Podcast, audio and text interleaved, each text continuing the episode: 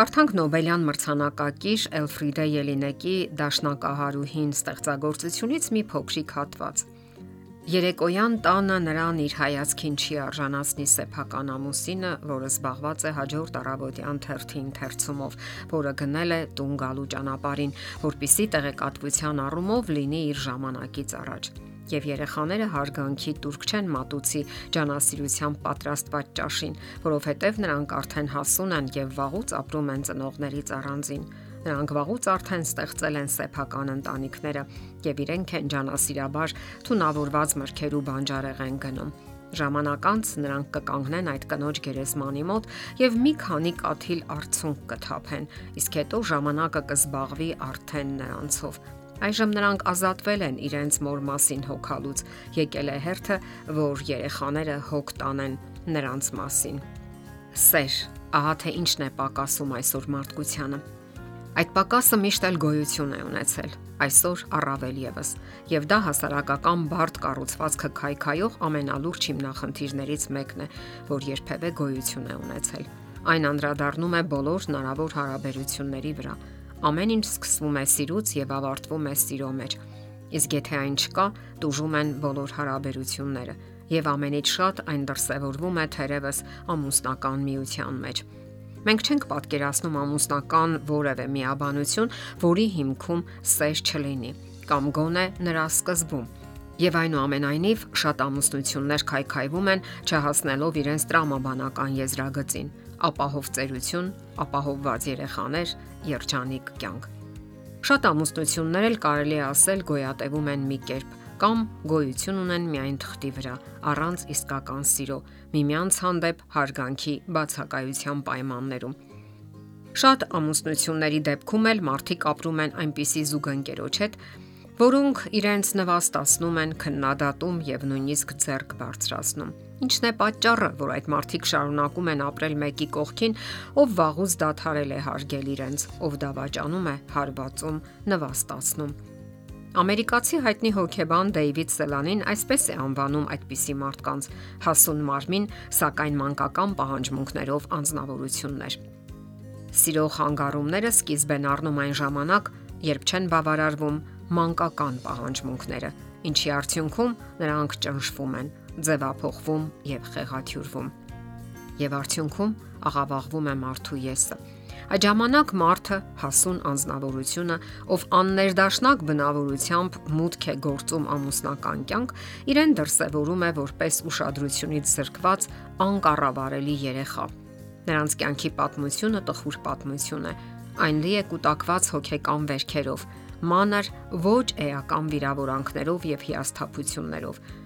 Նրանց եսը այնքան է աղավաղվել ու արժե զրկվել, որ չեն կարողանում լիարժեք մարդ համարել իրենց։ Բնավորության մանկական այդ աղավաղումները հետևանք են հայրուրավոր զգուշացումների, վճռական մերժումների, որոնք հիմնովին ցածրացրել են երեխաների ինքնարժեքը։ Չսիրված երեխա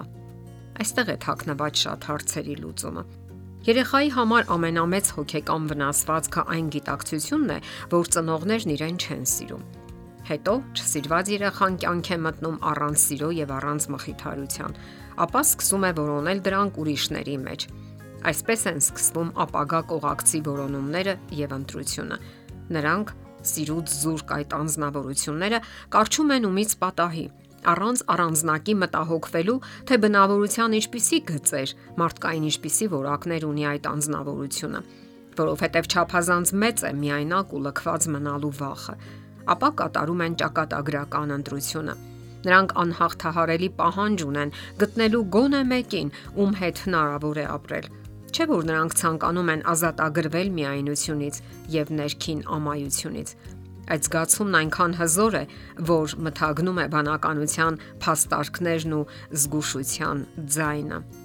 Իսկ զուգընկերոջ ընտրությունը նրանց համար սովորաբար դառնում է ողբերգական կամ ճակատագրական։ Եվ նման պայմաններում խոսել սիրո մասին պարզապես անիմաստ է։ Նման ամուսինները միայն տարապում են սիրո անբավարարությունից, որովհետև այն պարզապես բացակայում է։